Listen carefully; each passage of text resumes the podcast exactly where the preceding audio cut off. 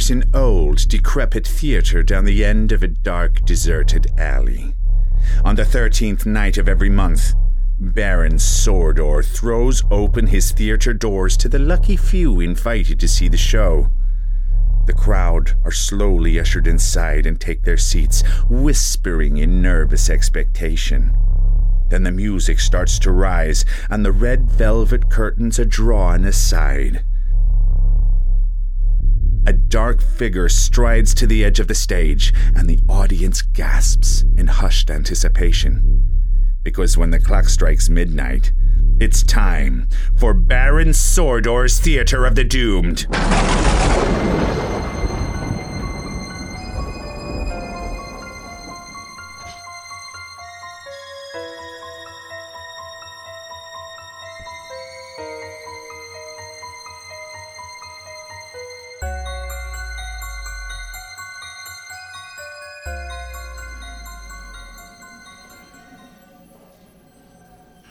Thank you, dear Alphys, and good evening, honored guests. I am your host, Baron Vladimir Sordor.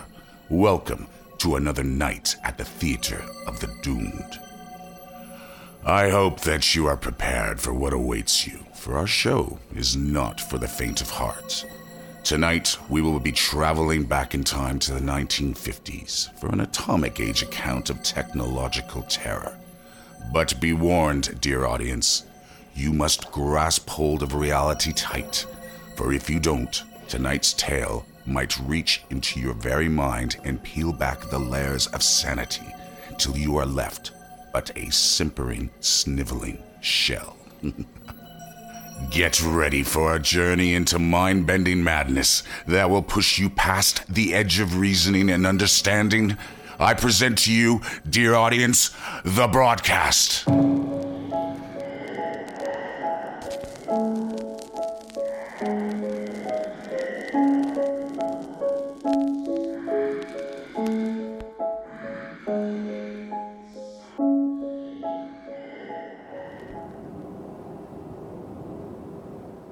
The Davis Air Force Base was a 12,000 square mile military facility located deep in the Black Rock Desert of Nevada, 15 minutes' drive from the sleepy town of Deadhorse. It was designated top secret. Now, the base itself wasn't top secret. Everybody knew it was there. I mean, you couldn't hide something so big, it was visible from space. But what went on there was. Officially, it was listed as a proving ground for USAF experimental aircraft, dozens of hangars and landing strips housing some of the most cutting edge military aircraft in the world. Almost 2,500 personnel, both military and civilian, lived on the base in a sprawling housing facility known as Edge City. But none of them knew what was really going on at Davis Air Force Base, or that they were there merely as a diversion for prying eyes.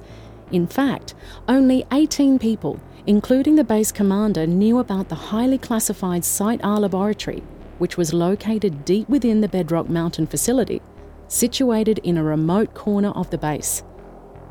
Bedrock Mountain was a triple peaked granite monolith that rose almost 10,000 feet above the surrounding Black Rock Desert.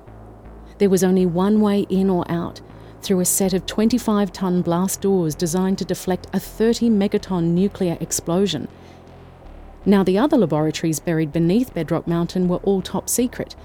They housed the government's research into cutting edge military technology, including ultrasonic weaponry, thermonuclear bombs, energy weapons, and space flight capable vehicles. But Site R was the most clandestine of all, deemed compartmented clearance, the highest clearance possible. This facility housed a project designated Hummingbird. Hummingbird was charged with the creation of the world's first time machine, a machine known as the Westcott device.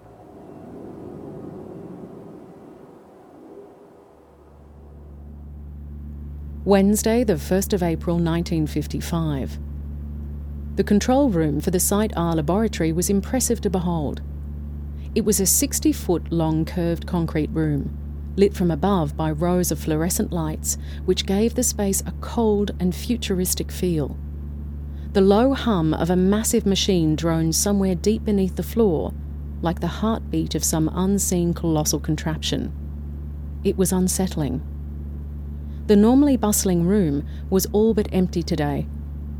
Most of the space was occupied by the state of the art Wells 1 supercomputer, a massive machine of whirling tapes and flashing lights, and banks and banks of interconnected racks filled with vacuum tubes, circuitry, and magnetic cores. But what was most impressive was the viewing gallery. The inside wall was a floor to ceiling window with an array of control panels and workstations before it.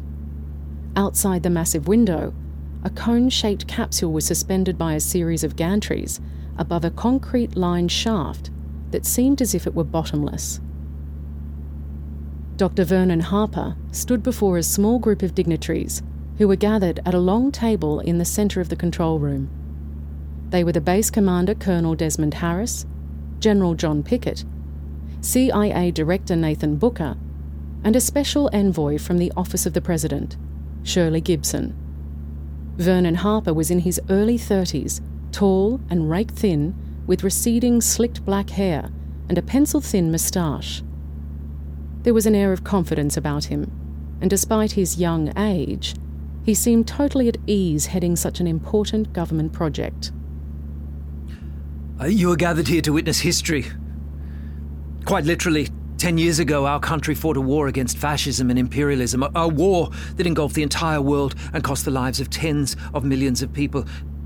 To end that war, we had to win a race to master the atom, and thanks to scientists like Oppenheimer and the men of the Manhattan Project, we were able to ensure our freedom and our way of life. But now there is a new threat communism.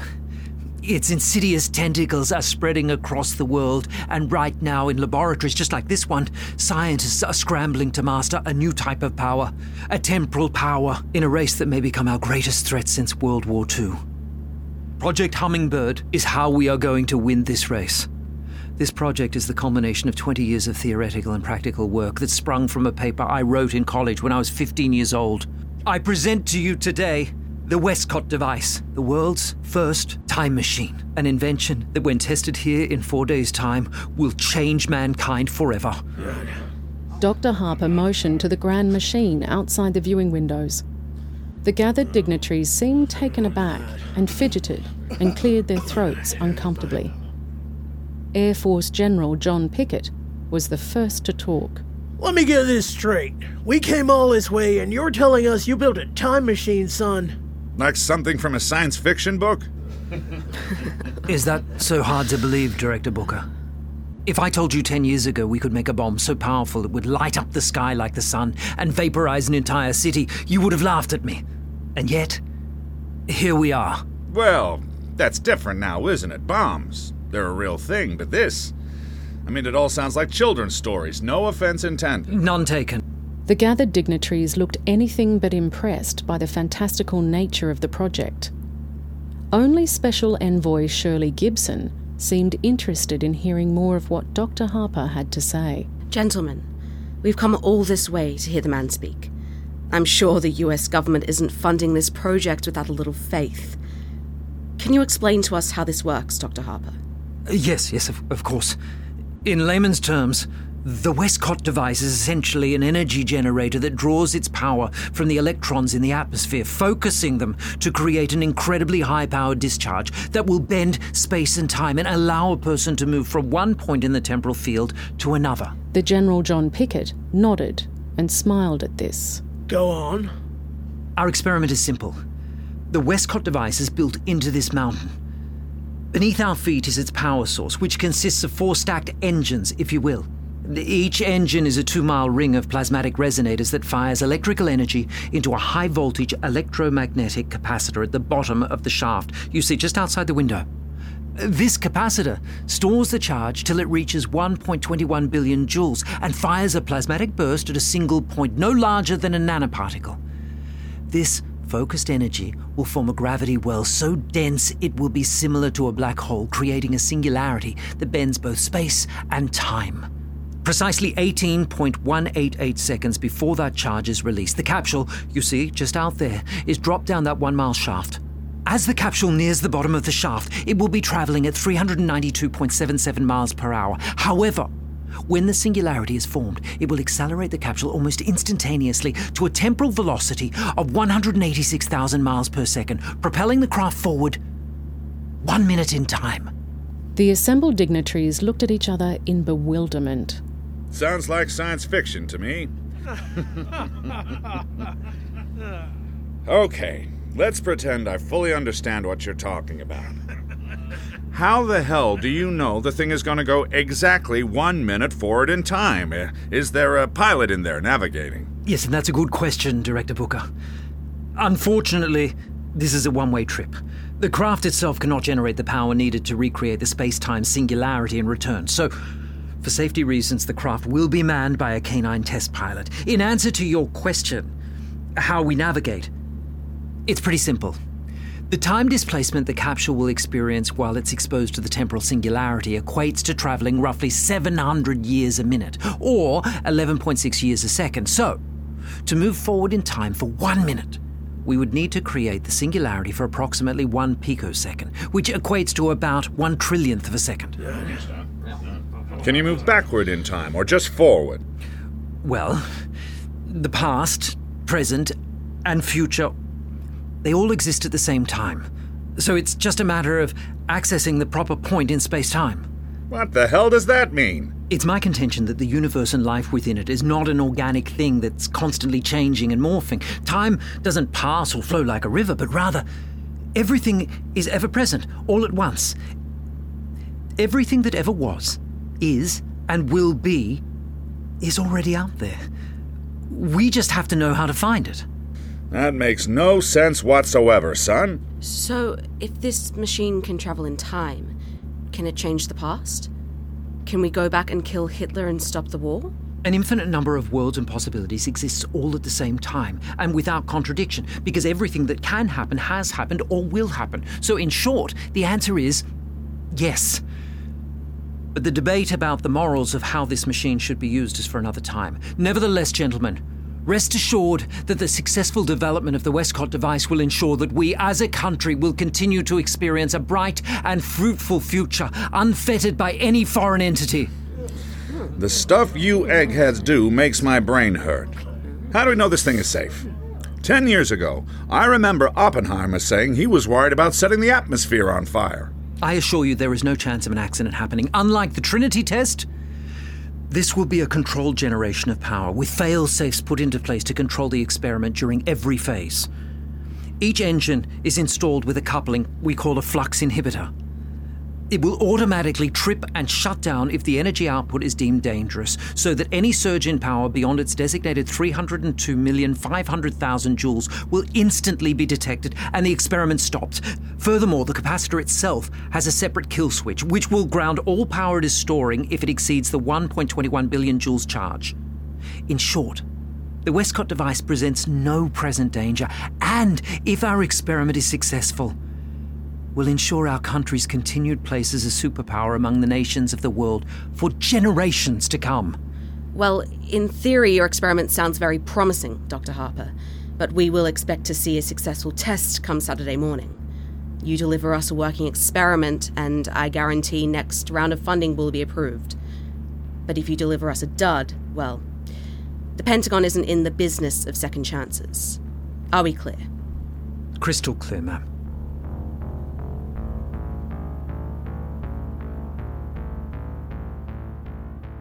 And now, a message from our sponsors. They said it could never happen, but it did. They said we were safe, but we weren't. Nuclear cannibal holocaust. Witness a night of brutality. A terrifying nightmare of radioactive monsters set loose in an unbridled orgy of mayhem and murder. Nuclear Cannibal Holocaust. See it if you dare. Showing now at the Galaxy Twin Drive-In. Rated X.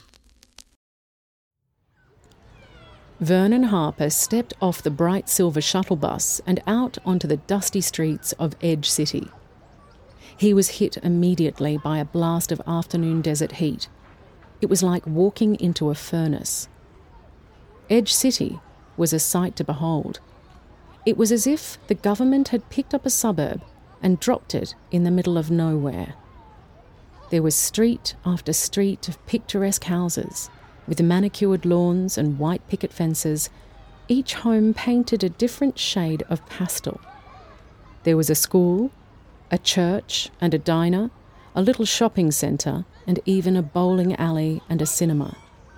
If it wasn't for the never ending expanse of desert and the explosives tests that happened like clockwork at 10, 12, and 3, you'd swear you were in any small town in the USA and not on a military base. School was out, and the sound of playing children filled the air. Vernon took his time walking the three blocks to his house, his mind still back at the lab and going through the seemingly endless checklist of tests, diagnostics, and calculations he was going to have to perform before the experiment on Saturday morning. Vernon was happy how the meeting had gone today, but was disappointed that they could only see his creation's value as a weapon. The Westcott device represented so much more for humanity. It was a chance to create a utopia, to unite the people of the world and usher a future of prosperity, peace, and discovery. He wished they could see that. But that was the irony of doing business with the military. They were the only ones that had the budget to fund major scientific breakthroughs, but they were not interested in scientific breakthroughs at all. They only wanted weapons, power, means to control. But Vernon was smarter than them. He'd seen what they'd done to Oppenheimer after he gave them the A bomb, how they'd called him a communist and taken his work, then tossed him aside. If the experiment worked on Saturday, he was not only going to ensure he was an integral part of the project moving forward, but also that he was one of the people who decided how it was going to be used. Otherwise, he'd make sure the Westcott device was never going to work again. Vernon rounded the corner onto South Messer Street and walked towards his house. It was the third on the left, a small, unremarkable ranch style house painted pale green with a neatly trimmed lawn and a white picket fence. Vernon didn't drive, so unlike most of the other houses on the block, there was no car in his driveway. When Vernon wasn't working, he liked to spend time in his garden, and the front of the house was adorned by a magnificent bed of sunflowers. He stopped at his front gate to check the mail, smiled politely at his neighbour, who was watering his lawn, then proceeded to walk up the path towards his front door. Then, the strangest thing happened. There was a burst of light, so bright it was as if a camera had flashed before his eyes to take his picture. Vernon stopped in his tracks and gasped at the sensation, his nose filling with the smell of burning ozone. It was metallic, like chlorine. Then he felt a deep concussive blast issue from somewhere very far away. It shook through the earth and vibrated up his legs to his knees. He noticed there were butterflies dancing in the air around the sunflowers. They were glowing in the broad daylight. He stepped towards them as if in a trance. The butterflies swooped and glided through the air, their orange and black wings following the whims of the spring wind. They were surrounded by St. Elmo's fire, a flickering blue halo engulfing their delicate bodies. Amazed, Vernon extended his hand and watched one alight upon it. It sat on his finger for the briefest of moments, opening and closing its wings as the azure corona surrounding it intensified. Then all at once, it burst into flame and curled and wilted like an autumn leaf before crumbling into dust. Vernon fell to his knees, cradling the perfect ashen creature.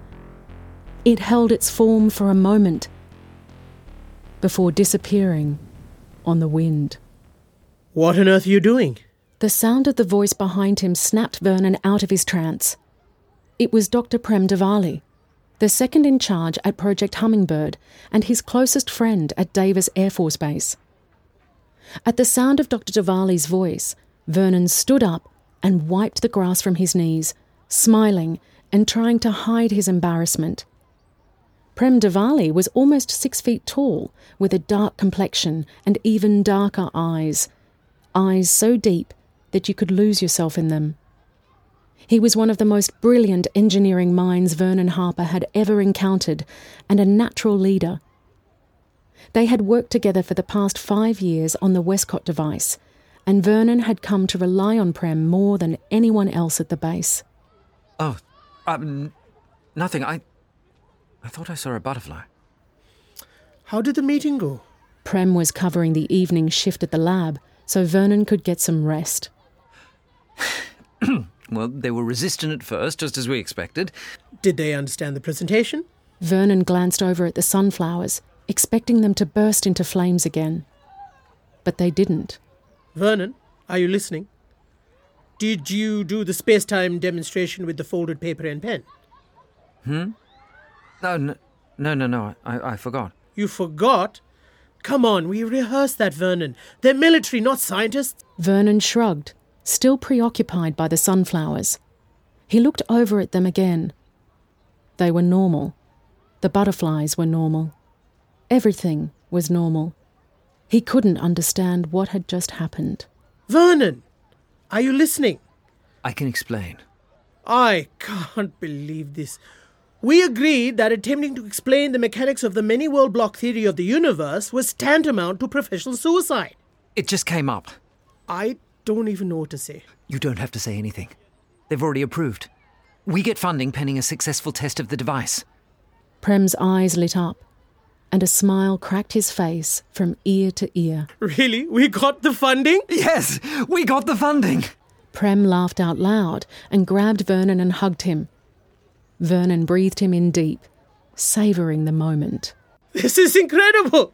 Congratulations, Vernon, you deserve it. I deserve it. This is our project, Prem. We deserve it. Prem glanced at his watch, and his smile faded. My bus will be here in a minute. I I have got to go. All right. Remember to check the lag on engine 4, okay? I'll see you tomorrow at noon.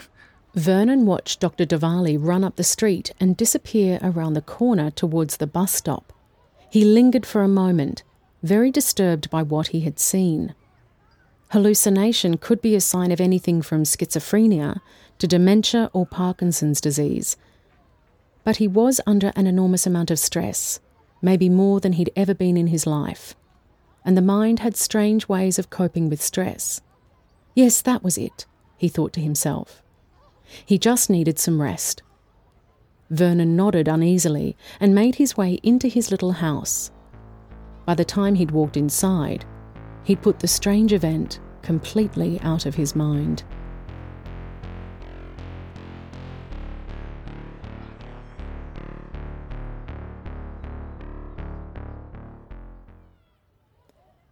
As soon as Vernon walked inside, he put his briefcase down at the door and made his way into his living room and started working.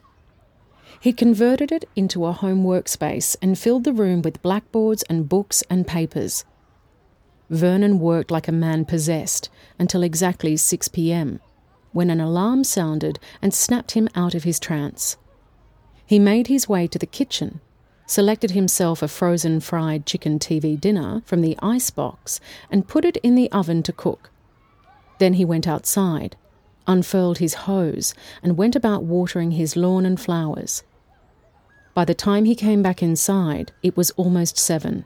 Vernon retrieved his dinner from the oven, gingerly peeled back the foil, and savoured the smell of chicken, whipped potatoes, vegetables, and apple cobbler. He made his way to the sitting room at the front of his house, sat in the lone chair in the room, and turned on the dial on the large wooden radio that sat on the table nearby.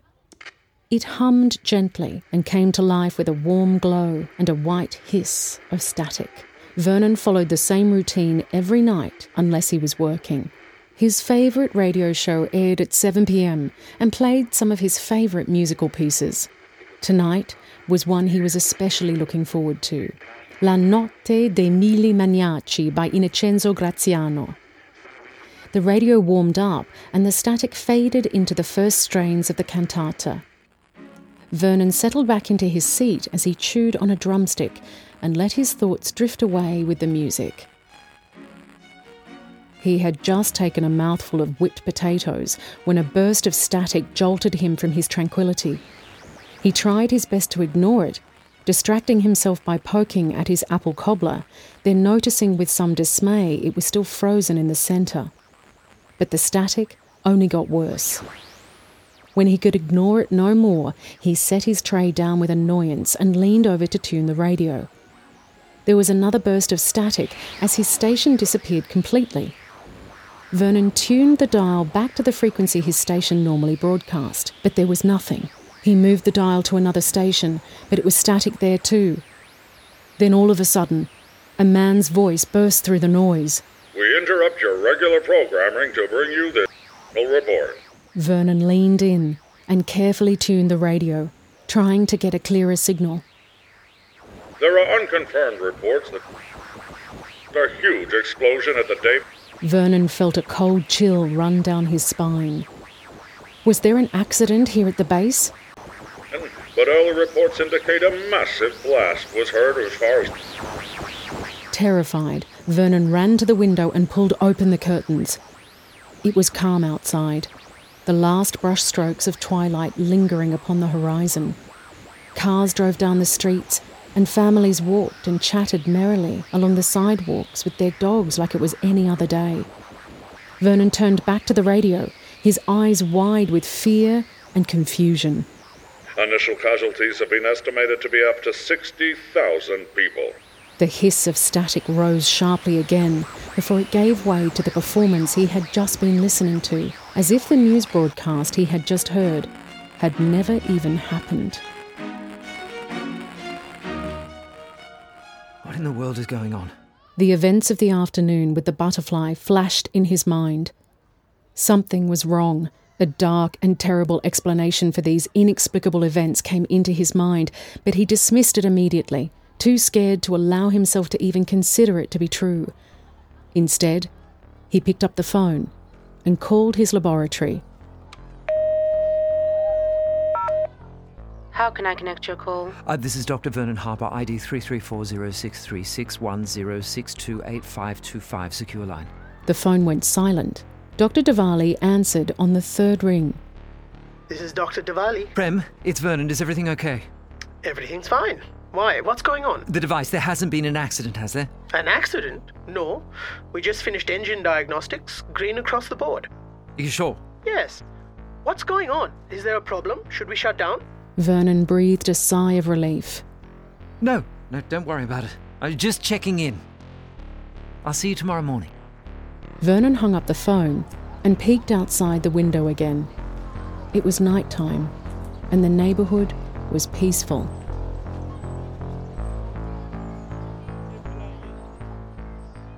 Now, a message from our sponsors.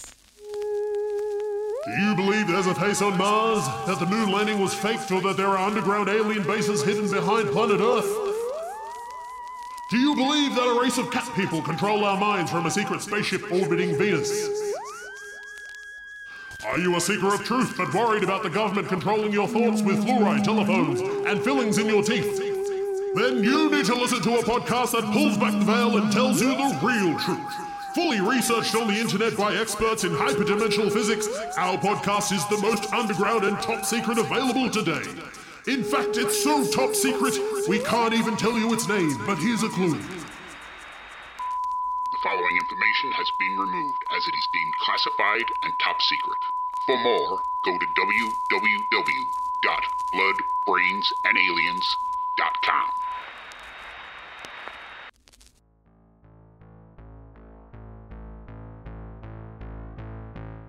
Vernon Harper spent the night in a fluster.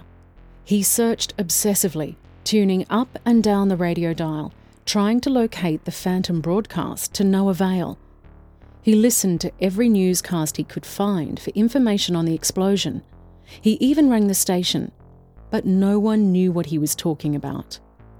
Then he went door to door and quizzed his neighbours, including Prem Diwali's pregnant wife Priya, hoping someone might have heard something. But no one had. Vernon even tried to use his security clearance to glean more information from his contacts in Washington, but no matter what he tried or who he asked, no one seemed to have any knowledge about the mysterious explosion. There was no rational explanation he could think of for what he'd heard, It was as if the news broadcast had never happened. Around midnight, he decided to get some rest. Vernon tried again to pass the strange events off as simple stress, but this time his mind would not be so easily dissuaded. He spent the next few hours tossing and turning until he could take no more and got up and dressed for the day. He spent the rest of the early morning before dawn working obsessively, desperate to focus on anything other than the gnawing feeling of dread in the back of his mind.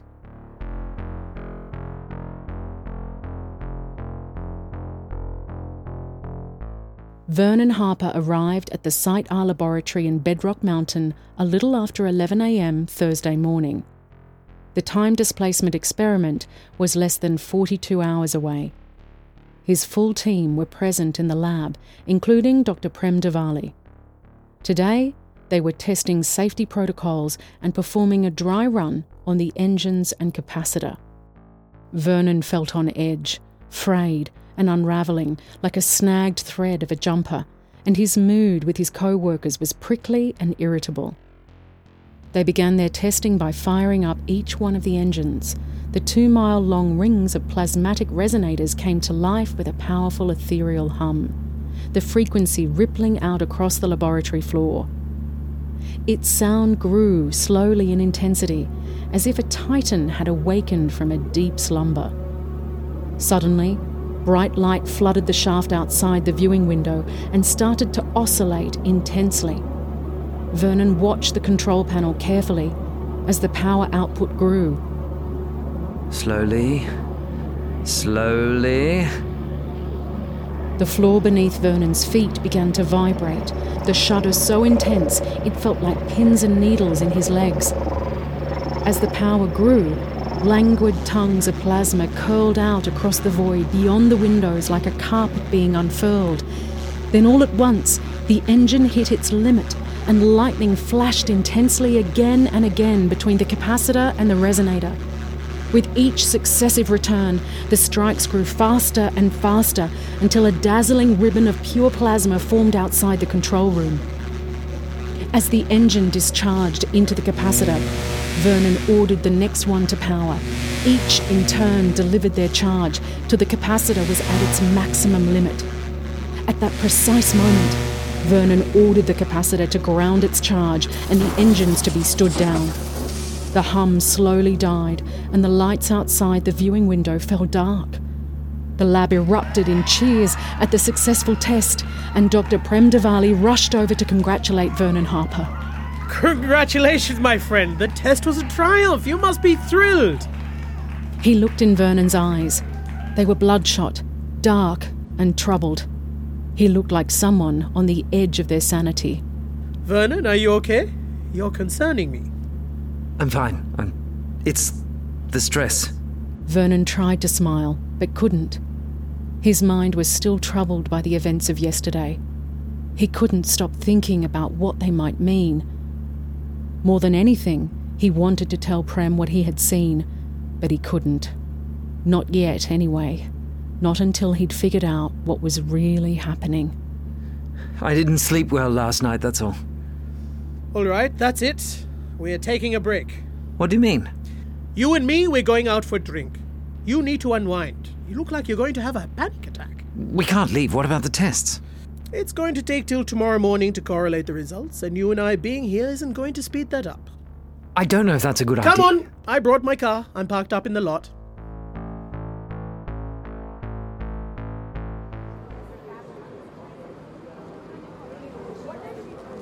Raymond's Bar and Grill was the only bar in the town of Deadhorse. It was an Air Force bar and frequented regularly by most of the base personnel. Vernon and Prem sat in one of the far corners of the room, the space lit by a few dim bulbs that cast long shadows across the peeling wallpaper. The air was thick and musty with smoke and the smell of stale beer, and a jukebox played crackling jazz records in the corner. The table they sat at was small and wobbly, its surface sticky from spilled drinks and remnants of cigarette ash. How's your drink? Vernon picked up the Manhattan that was sitting before him and sipped it nervously, as if he was out of place in the dingy bar. It's good. Have you been here before? No, no, it's my first time. I'm not normally much of a drinker. Well, are you ready now, or do you want to have another drink before you tell me what's going on? What do you mean? Don't play coy with me, Vernon. I know you too well. Ever since that meeting yesterday with the military brass, you've been acting positively certifiable. First, I find you in your front yard on your knees swatting at invisible butterflies. Then, a few hours later, you call the laboratory sounding like a madman, wanting to know if the machine had blown up. I'm not a fool, Vernon. I need to know what's going on. Vernon's head swam. The lack of sleep, the stress, and the alcohol were making it hard for him to concentrate. He wanted to tell him what he had seen, but he was worried how Prem might react. He wanted to tell him a lot of things, but he knew he couldn't. Lying was the best course of action. I'm worried about what the military might do with the machine if our test is successful. At least that was true, he thought to himself. Vernon was very worried about what would happen when they got their hands on his creation. That's totally understandable, Vernon. But surely you must have thought about the possibilities of that before you created a working temporal device. Yes, I did. I, I suppose my egotistical desire to see if I could build the machine outweighed my moral compass to decide if I should build the machine. And, and now that it's upon us, I, I think they're coming back into balance. Vernon finished his drink and waved to the bartender for another. Prem lit a cigarette and stared at him strangely.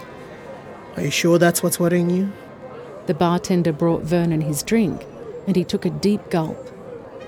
He felt flush and tired and happy all at once. I promise. Tell me, Vernon, what drove you towards the idea of time travel? It seems so out of place for a man like you. Why? Why is it so out of place for a man like me? It's so impractical, and you're not. This is the work of a dreamer, not a man of science. I'm a dreamer. I, I think everyone is if you give them a chance. For me, it was a thought that there was a world out there, somewhere where everyone could be free, a place where there were no limits on a person or, or who they could or couldn't be in their lives, a place where everyone could be themselves. He smiled at Prem and gazed into his dark eyes, hoping he understood what he'd always wanted him to know, but was never brave enough to tell him. But it wasn't just about being brave. It was dangerous to have a secret in this day and age with McCarthy and his witch hunt. The Red Scare was real. Being a communist could see you unemployed, blacklisted, or in jail, no matter who you were. Being gay was even worse. What about you? Why did you come to work on the Westcott device? To work with you, of course. Your work is brilliant, and I only ever wanted to work with the best. Prem smiled broadly at Vernon, and he reached out for his gin and tonic. Vernon's heart beat so loud in his chest, and on an impulse, Vernon reached out and touched his hand. As his fingers touched Prem's, he felt them almost spark, reminding Vernon of their wonderful machine being able to draw electricity from the very air itself. And it was electricity for one perfect moment. It's getting late. Prem withdrew his hand from Vernon's and folded them neatly in his lap. Vernon was left exposed and vulnerable, his hand extended in mid air across the table. Unsure of what to do, he smiled at Prem and reached for his cigarettes nearby. Do you mind? No, not at all. L- look, we should probably go. Lots to do in the morning. Vernon lit the cigarette and inhaled, coughing and choking on the smoke. He'd never had a cigarette in his life. They paid the bill, and Vernon reluctantly followed Prem outside. Shame, regret, and self consciousness all crashing down upon him in a tidal wave of emotion. He felt feverish, his heart pounded, and his knees were weak. But more than anything, he felt stupid. It was near dusk on the main street of Deadhorse. The road was dusty and unpaved, lined by a small grocery store, a gas station, and a few homes, all constructed from wood and corrugated metal. A flatbed truck was rumbling its way out of town past a cowboy on a dun coloured horse. In the distance, a little girl played hula hoop with her friends. Fear started to grip Vernon's heart. If Prem told anyone about what happened, he'd be ruined. Vernon quickened his pace and caught up to try and explain. Look, Prem, about what happened, I'm a bit.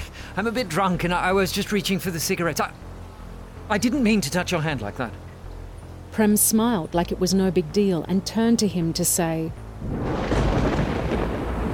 There was a sudden flash of light, brighter than the sun itself, followed by the sound of rolling thunder, much louder and more terrible than anything Vernon had ever felt before.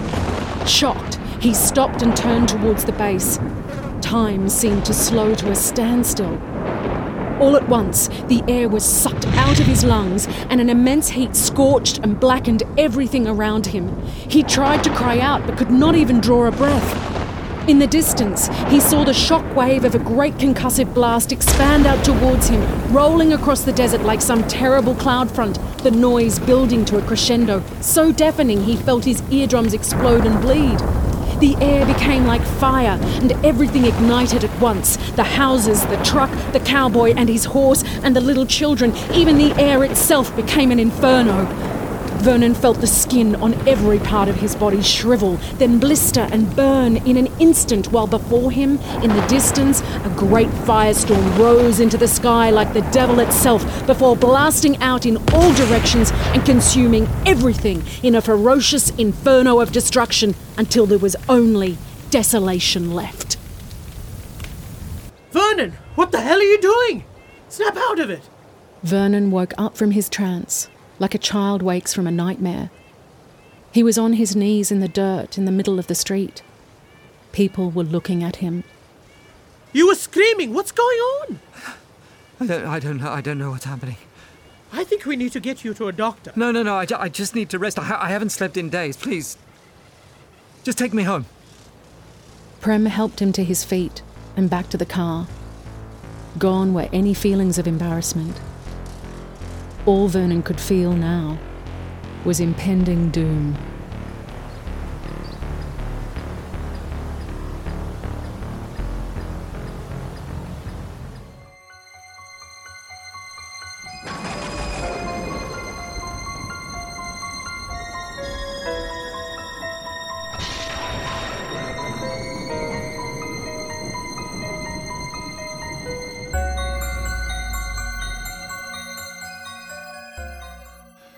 Salutations, honored guests. I trust you are enjoying your evening at the Theater of the Doomed.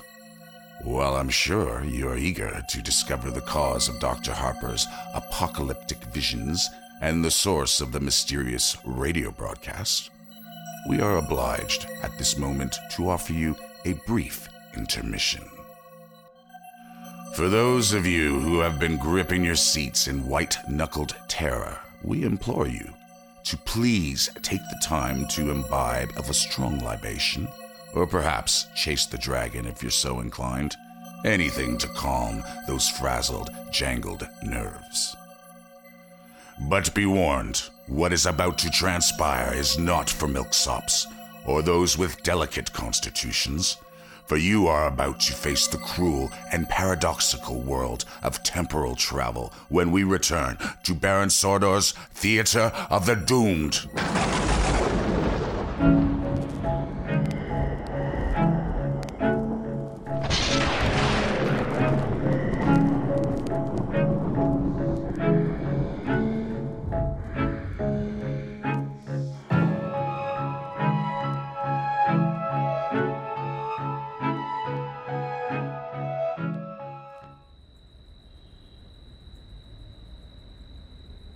Vernon opened the front door of his house and walked inside a little before 7 pm. It felt like he was having an out of body experience, like he was watching himself from afar. He stood in his hallway for several minutes, unsure of what to do, his mind racing through a million possibilities to try and explain what he had just seen. Then he looked at his watch. It was almost seven. He wondered if the broadcast would happen again. Vernon raced over to his sitting room and turned on the radio, sitting before it on his knees and tuning the dial, listening for something in the static. And then just like the night before. It happened. We interrupt your regular programming to bring you this special report. There are unconfirmed reports that shortly after 5 a.m. Saturday morning, there was a huge explosion at the Davis Air Force Base in Nevada. Vernon felt his face go slack. It engulfed several surrounding towns. Details at this point are still coming in, but early reports indicate a massive blast. Enormous 100 mile wide fireball was seen. Initial casualties have been estimated to be up to 60,000 people. Vernon turned off the radio. His worst fear had come true. There was no other explanation for what had happened. The butterflies, the news reports, and what he'd seen on the street of Deadhorse.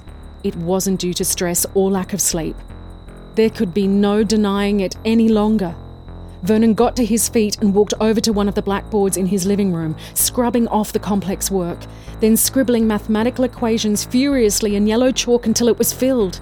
He did the same with the next board and the one after until all four boards in the room were covered, front, side, and back, with an impossibly complex theorem. When it was complete, he stood back from the blackboards and read his work again, looking for a mistake, hoping against hope that something was wrong with his calculations. But they were correct. It was true and he wept like he did when he was young, tears tumbling down his cheeks, his brow furrowed and lips trembling, unable to draw breath as he howled like a frightened child. It took him close to 10 minutes to pull himself together. When he did, it was close to midnight. He picked up the phone and called Prem Diwali.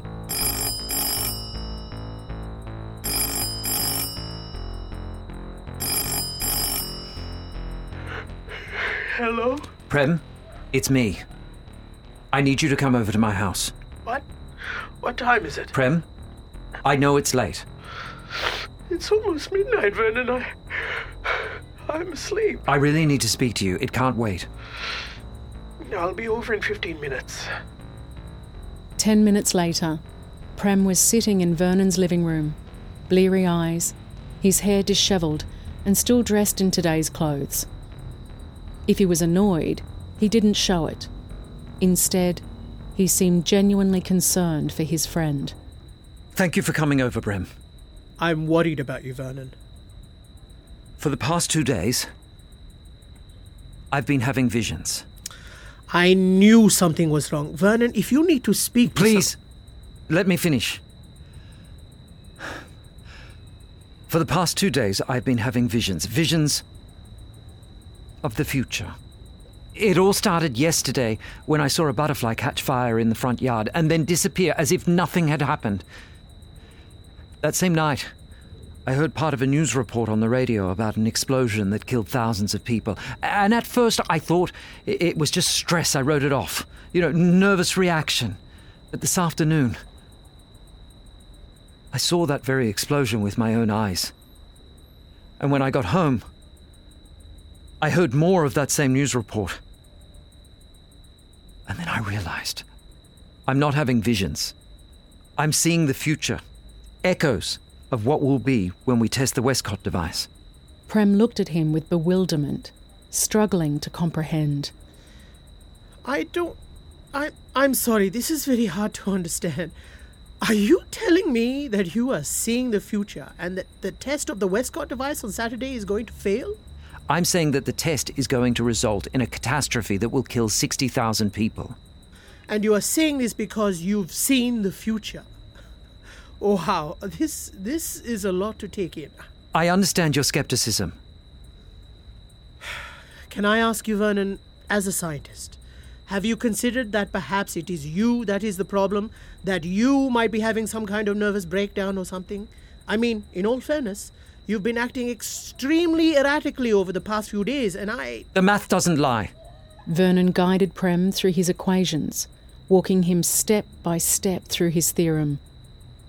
At the end, he turned to him and said, The many world block theory we have used to construct the Westcott device relies on the existence of every possible outcome of the past, present, and future coexisting simultaneously.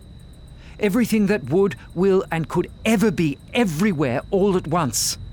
It seems that by simply using this device on Saturday, we have somehow created a nexus in these realities, a, a converging point, if you will, that has allowed other dimensions to spill over into our own. The theorem I have shown you explains how this could happen, and because of it, I have seen the future. I have seen what will happen at 5 a.m. this Saturday morning when we test the Westcott device, and it is real. It is real unless we do something to change it. To change it? If an infinite number of futures exist, then how can we know that this is the one that will happen when we test the device? We have seen the future! No, you have seen the future, Vernon. All I have is your word. What are you proposing? If you believe me or not, there's a simple solution. Delay the test. Come with me tomorrow to see Colonel Harris and convince him to delay for 24 hours. That's all I'm asking. The news report said the accident would occur 5 a.m. Saturday. An extra day would give us a chance to recheck our work and make sure that it's safe. Please, please, one day. That is all I'm asking. Prem rubbed his face in frustration and got to his feet. Okay. One day. I'll give you that. But that's all you get. If the tests come back green on Sunday, we go. Agreed? Agreed. Thank you, Prem. You don't have to thank me, Vernon. We're a team. But if you see anything more, you have to promise you'll tell me and let me take you to a doctor.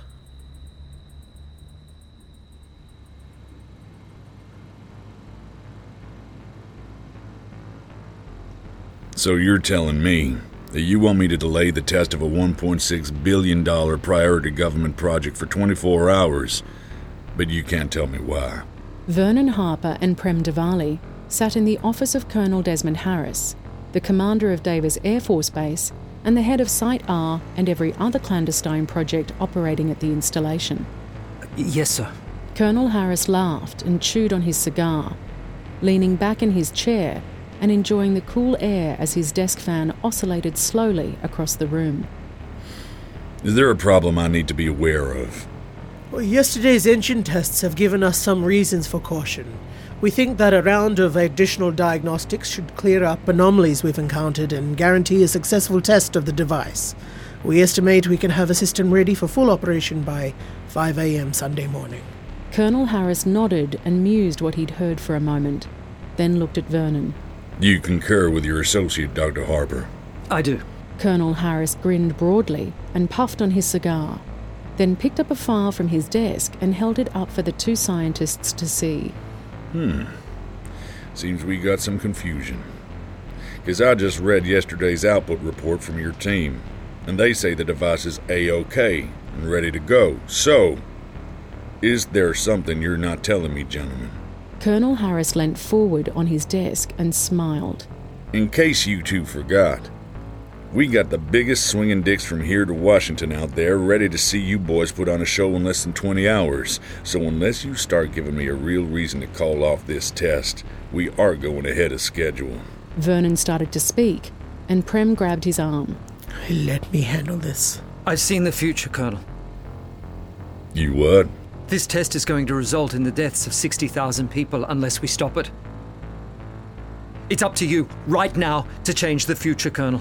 Colonel Harris's grin faded, and he removed his cigar from his mouth. What the hell are you talking about, son? Vernon, please don't. Vernon shrugged Prem aside and got to his feet, imploring Colonel Harris to listen to him. At 5 a.m., Saturday morning, the Westcott device is going to explode with a force 100 times larger than the blast over Hiroshima. It will wipe out half of the life in this state. We have only one chance to change the future. But we have to act now. I hear you. Colonel Harris nodded and smiled, indicating for Vernon to sit down. So I, I know that this is hard to believe. No, no, it's all right. So you're in charge of this test, is that right, Dr. Harper? Yes, sir. Yes, I am. And you, Dr. Diwali, you agree with your colleague, Dr. Harper, here? I do. I, I know it sounds far fetched, but all we're asking for is another day, sir. Dr. Harper. Well, that's all I need to know. Colonel Harris pressed the intercom button on his desk. Dr. Diwali tried to continue talking, but the Colonel held up his finger for him to wait. Yes, Colonel? Gina, can you send in Corporal Ellis when you get a moment? Right away, Colonel. Gentlemen, I gotta say, what you've told me today has got me real concerned about the safety of your project. Both Vernon and Prem looked at each other and let out a sigh of relief. So here's what I'm gonna do. Effective immediately, you are both hereby relieved of your command of Project Hummingbird. What? Oh, no, you can't do that. Colonel, please. Furthermore, Uh, You don't understand. th- th- furthermore, your behavior is such that frankly I question your intentions, gentlemen, and your allegiance. As the officer charged with the security of this facility, I am concerned that there may be some outside influence involved in your decision making. Tens of thousands of people will die unless we stop that test. If you go ahead with this, Colonel, I am going to make sure that everyone knows that you're responsible for what's going to happen here tomorrow. Is that right? Well, I don't take kindly to threats, son. How about this? I'm confining both of you to your quarters until after the test on Saturday, at which point I'm going to recommend you face a formal investigation for acts of treason against these United States. No, sir, you've got it all wrong. I'm not a traitor. Get these two out of my sight, Corporal. Colonel Harris nodded at the large military police officer standing behind them to escort the two scientists from his office. Please, sir, don't do this. You're making a huge mistake. Gentlemen, if you'll please come with me. Now, a message from our sponsors. Italy's favourite psychedelic experimental hard rock band Il Terrori Notturni are back with a brand new album of mind melting classics, Psychedelic Nightmare, featuring their hit songs, The Nightmares Behind the Doors of Perception.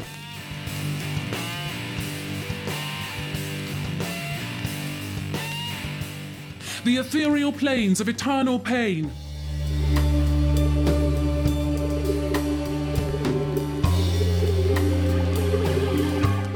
And the wild perversions of the Dark Lord Zoltan.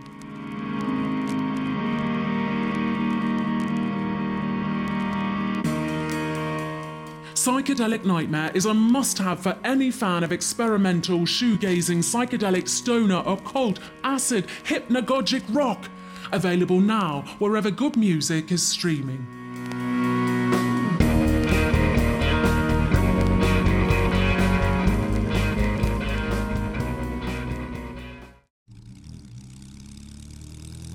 The Black Nash Ambassador sedan sped down the dirt road away from the Air Force Base towards Edge City. Corporal Ellis sat in the front seat driving the car, while Prem and Vernon sat in the back, their eyes glued to the blur of the desert outside the car. What the hell are we going to do? I, I don't know. Maybe we can. Maybe we can call the Colonel, get him to reconsider about the test. Prem looked over at Vernon in complete disbelief. Are you serious? Do you have any idea how much trouble we're in? This will ruin me. Vernon continued staring at the desert outside the window, his brow furrowed in concentration. You're right. He'll never reconsider. We need to take matters into our own hands. What the hell do you mean? 60,000 people are going to die tomorrow morning unless we do something about it. Their blood is on our hands. Unless we act now. Corporal Ellis glanced up at the rearview mirror. Is everything all right back there? Everything's fine. The sedan began to slow as it approached the T intersection up ahead. To the south was Edge City. To the north was Bedrock Mountain and the Westcott device. Just trust me, all right? Vernon, please, whatever you're thinking about doing, I beg you to reconsider. The car slowed as it reached the intersection and Corporal Ellis indicated to turn left. In one swift movement, Vernon leant forward in his seat and pulled Corporal Ellis's pistol from the holster on his hip. What the hell? The young MP slammed on the brakes and started to turn to try and grab his pistol from the prisoner behind him. He froze at the sound of the hammercock. Vernon, what the hell are you doing? Vernon had the pistol levelled at the back of the corporal's head. Don't try it!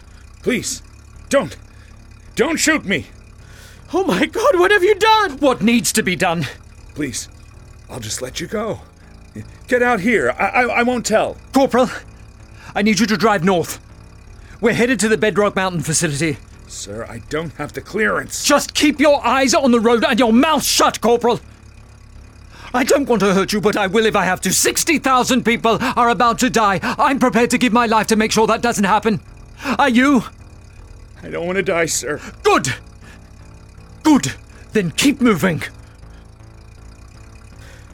Vernon, I beg you reconsider, please. I've got a wife and child. I don't want to go to prison. Jesus Christ, Prem.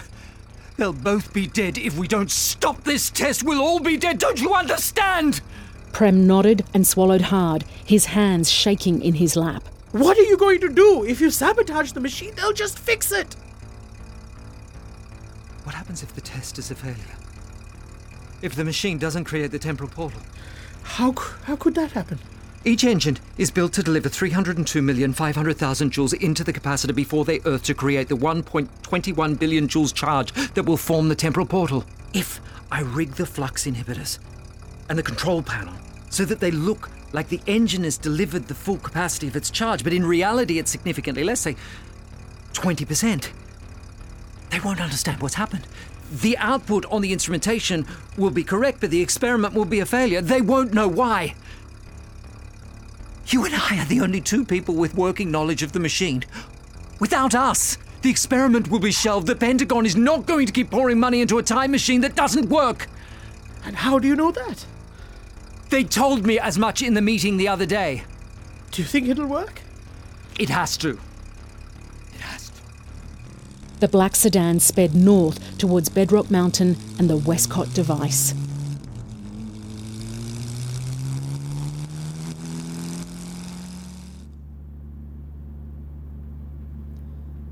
Vernon opened the door to the Site R laboratory and cautiously peeked inside. It was empty, just as he'd expected. His team wouldn't be arriving till 5 pm to start preparations for the experiment. That gave them almost three hours, plenty of time to lower the output of the engines and get far away from the Westcott device. Come on. There's no one here. Getting into the facility had been surprisingly easy. They had stopped the car about a mile from Bedrock Mountain, and Vernon had forced Corporal Ellis into the trunk of the car at gunpoint, shooting two air holes in the lid so he could breathe. He knew there was a chance that the young corporal could die in there, but he put it out of his mind, telling himself a lot more would perish if he didn't act. As Vernon had suspected, Colonel Harris had not suspended their credentials, so he and Dr. Diwali had simply been able to walk in like it was any other day. Please, Vernon, I think we should turn ourselves in. That man is going to die if we leave him out there locked in the trunk. I can't think about that now. We have to stop this catastrophe before it's too late. But what if you're wrong? I can't go to jail, Vernon. You won't. I'll take the blame. I'll tell them that I kidnapped you. All I need you to do is stand at the door and stop anyone from coming inside. I need I need about 30 minutes to change the output of the engines and reconfigure the control panel. Okay? Prem nodded yes, but he looked far from convinced. Vernon waited till he exited the room before he approached the control panel. He was nervous. Altering the machine's output levels and safety protocols was dangerous and something he'd never planned on doing. But he needed to act, and there was no other way he could think of to stop the experiment. They had to believe the machine didn't work, then there was no way they would continue to proceed with the development of the device, and everyone would be safe. Vernon removed the plate from the side of the panel and started following the maze of wires, connections, and circuitry that linked the plasmatic engines and electromagnetic capacitor to the central monitoring and control system. This was going to take longer than he thought. Just then, the facility's alarm started blaring loudly. Vernon sat up from the control panel and looked around in a panic, his eyes going to the doors of the laboratory. Prem? What's going on out there? Prem? Are you there? Vernon waited, hoping to see Prem come through the doors, but they remained shut. He started to panic. Someone must know they were here. They must have found the guard locked in the trunk, or Colonel Harris must have contacted security and told them not to let them into the facility. Prem, what's going on out there? He got up and ran to the door, ripping it open and motioning for Prem to come inside. But he wasn't there. The hallway was empty. Vernon looked up and down the hall again, bewildered. Prem couldn't have just disappeared, Vernon thought to himself. They must have already found him. There was no other explanation. Vernon closed the doors and locked them, then ran back over to the control panel. Prem must have led the guards away from the lab to buy him more time. He didn't have long, so he had to make this count. Vernon bent down in front of the panel, examining the control systems of the engines. There was not enough time to reconfigure the engines and recalibrate the output instrumentation. There must be a way to do this. Think, Vernon, think! Then it struck him. While he didn't have time to change the four engines, he could change the capacitor. If he dropped the charge, it would hold by 20% and recalibrated the output instrumentation, the capacitor would fire before the engines had hit their full output level and alert his team that there was a problem. But if he upped the charge, the capacitor would hold by 20%, it would not fire, as the engines were designed to cut out at 302,500,000 joules. There would be no way there could be an accident, and no one would ever know he'd sabotaged the machine. The Westcott device simply wouldn't work. It'd be a dud, and the Pentagon would walk away from the project forever. Vernon smiled to himself and got to work readjusting the firing sequence of the capacitor. He knew he'd be arrested after this was over. There was no getting away from the crimes he'd committed. But that was okay, just as long as he could save all those people's lives, just as long as Prem would be okay. Vernon finished adjusting the capacitor. Then he quickly altered the output instrumentation so it would not read above 1.21 gigawatts and alert the members of his team monitoring the experiment. He closed the panel just as he heard the first bang at the laboratory door. Vernon crossed to the middle of the lab where he stood, hands clasped behind his back, a stoic smile across his face. The door burst open in a shower of splinters and dust, and a squad of heavily armed soldiers rushed into the room, guns trained at Vernon Harper's head. Gentlemen! I'm glad you could make it. What can I do for you this fine afternoon? On the ground now! Vernon raised his hands as the soldiers rushed at him, the closest striking him across the temple with the butt of his rifle. Ah! Vernon staggered from the ferocity of the blow, then fell to the floor. He tried to get up, managing to push himself up to his elbow before he fell back down again. Vernon could feel warm blood trickling down his face, and he tried to speak, but the darkness took him before he could open his mouth. And now, a message from our sponsors. What if what we see every day isn't real? What if reality itself is just a delusion, a cruel trick played by our cosmic creator? When Detective Brady Hitchcock goes in search of a brutal child murder known only as the Monster, he takes a wrong turn through the doors of perception and into an inescapable maze of the mind, too terrifying to comprehend. How can you find a killer if you can't even find yourself? The infernal circle of eternal return. One person's reality is everyone else's nightmare. Only on Baron Sordor's Theater of the Doomed.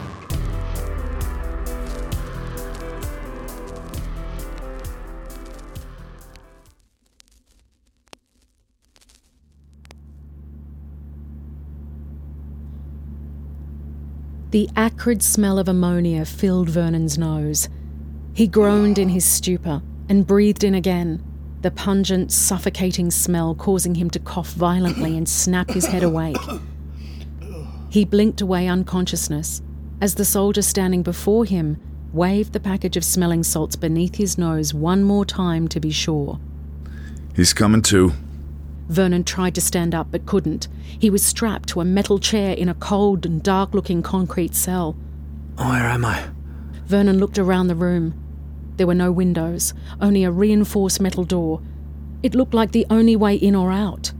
The space was bare except for a metal table and another chair opposing where he sat. A long mirror ran the length of the back wall. It looked like he was in an interrogation room. Vernon noticed there was a television monitor set up on a stand in the far corner. What's going on? Where's Dr. Diwali? The door opened, and in walked Colonel Harris. The soldier in the room snapped to attention. At ease, Private. How are you feeling, Dr. Harper? My head hurts. I'm not surprised. I hear they gave you quite the greeting. Was that really necessary, Colonel? Sometimes the men get a little overzealous in the treatment of someone who's killed one of their own. Corporal Ellis is dead. He suffocated in the trunk of the car before we could get to him. I, I didn't mean for that to happen, Colonel. It doesn't really matter now, does it? Your sentiments aren't going to bring him back to life now, are they? Vernon shook his head and felt a knot well up in his throat. He hadn't meant to kill that boy. It was the last thing he wanted to do. Vernon swallowed hard and did his best not to cry. Through the walls and the floor, he could hear and feel a familiar vibration. Where am I? Don't worry, you're safe. Believe it or not, you're still in the Bedrock Mountain facility, Dr. Harper. I had security rooms built into the lower floors when we were constructing your engine, just in case we encountered a scenario like we have today. What time is it? How long have I been out?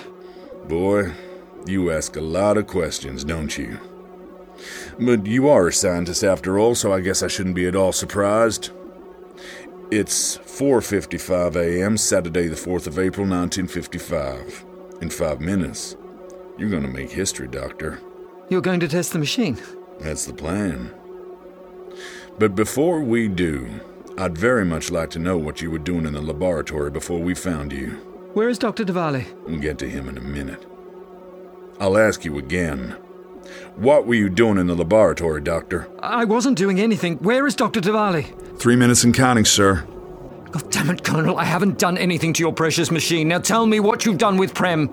See, I don't believe you, Dr. Harper. I don't believe that you would kidnap and kill one of my men and break into a government facility, all to stop the testing of a machine, and then not sabotage that machine. I don't care what you believe. Did you kill Prem? On the contrary, your friend has been most helpful.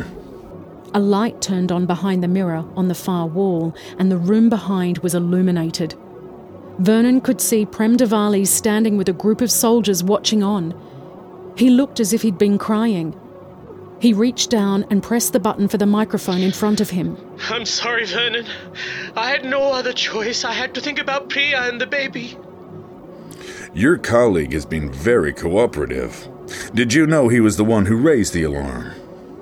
What did you do?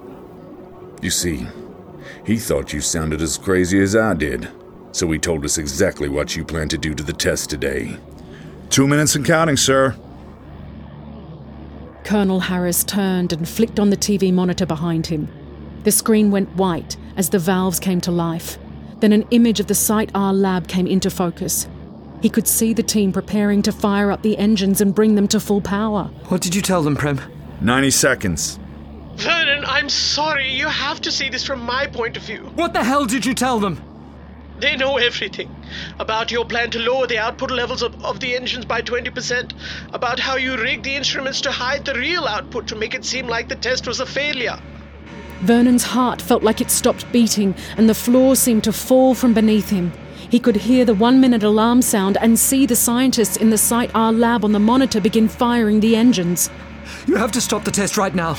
We have corrected your attempt at subterfuge, Doctor, and readjusted the engine output level by 20%. Oh, Jesus, you have to stop. I didn't adjust the engines. I swear it. I didn't have time. Prem's face drained of colour. What do you mean you didn't adjust the engines? Vernon, what the hell did you do? I increased the storage capacity of the capacitor. 30 seconds. If you increase the storage and I increase the output, then. It's going to explode. Colonel.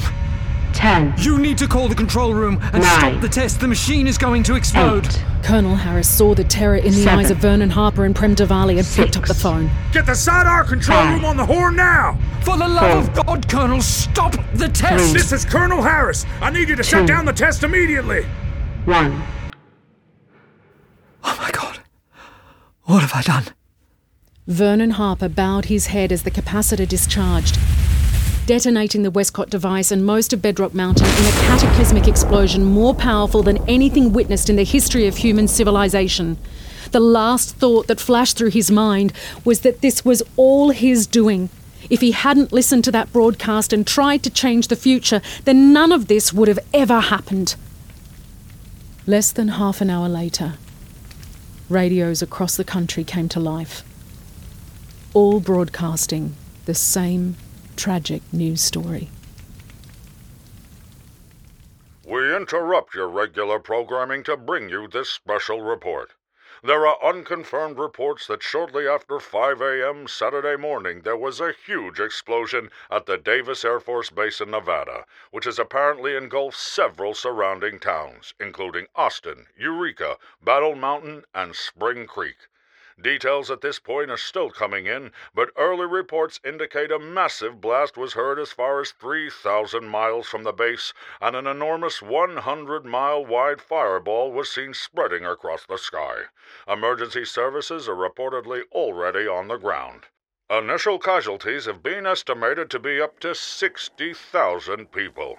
Authorities are yet to comment, but there is speculation that the blast may be the work of sabotage. We'll have more on this unfolding story within the hour.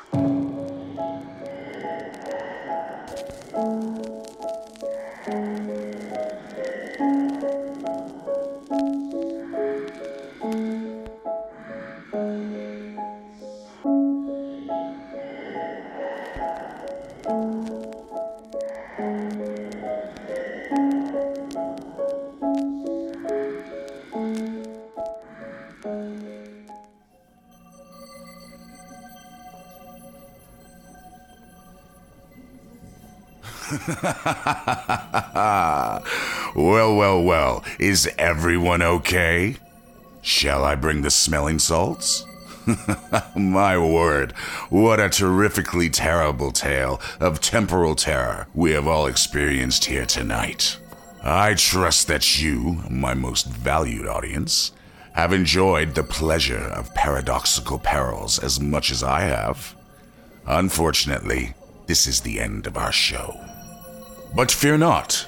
We will open our doors soon for another tale of terror, horror, and suspense. I bid you all farewell until the next episode of Baron Sordor's Theater of the Doomed.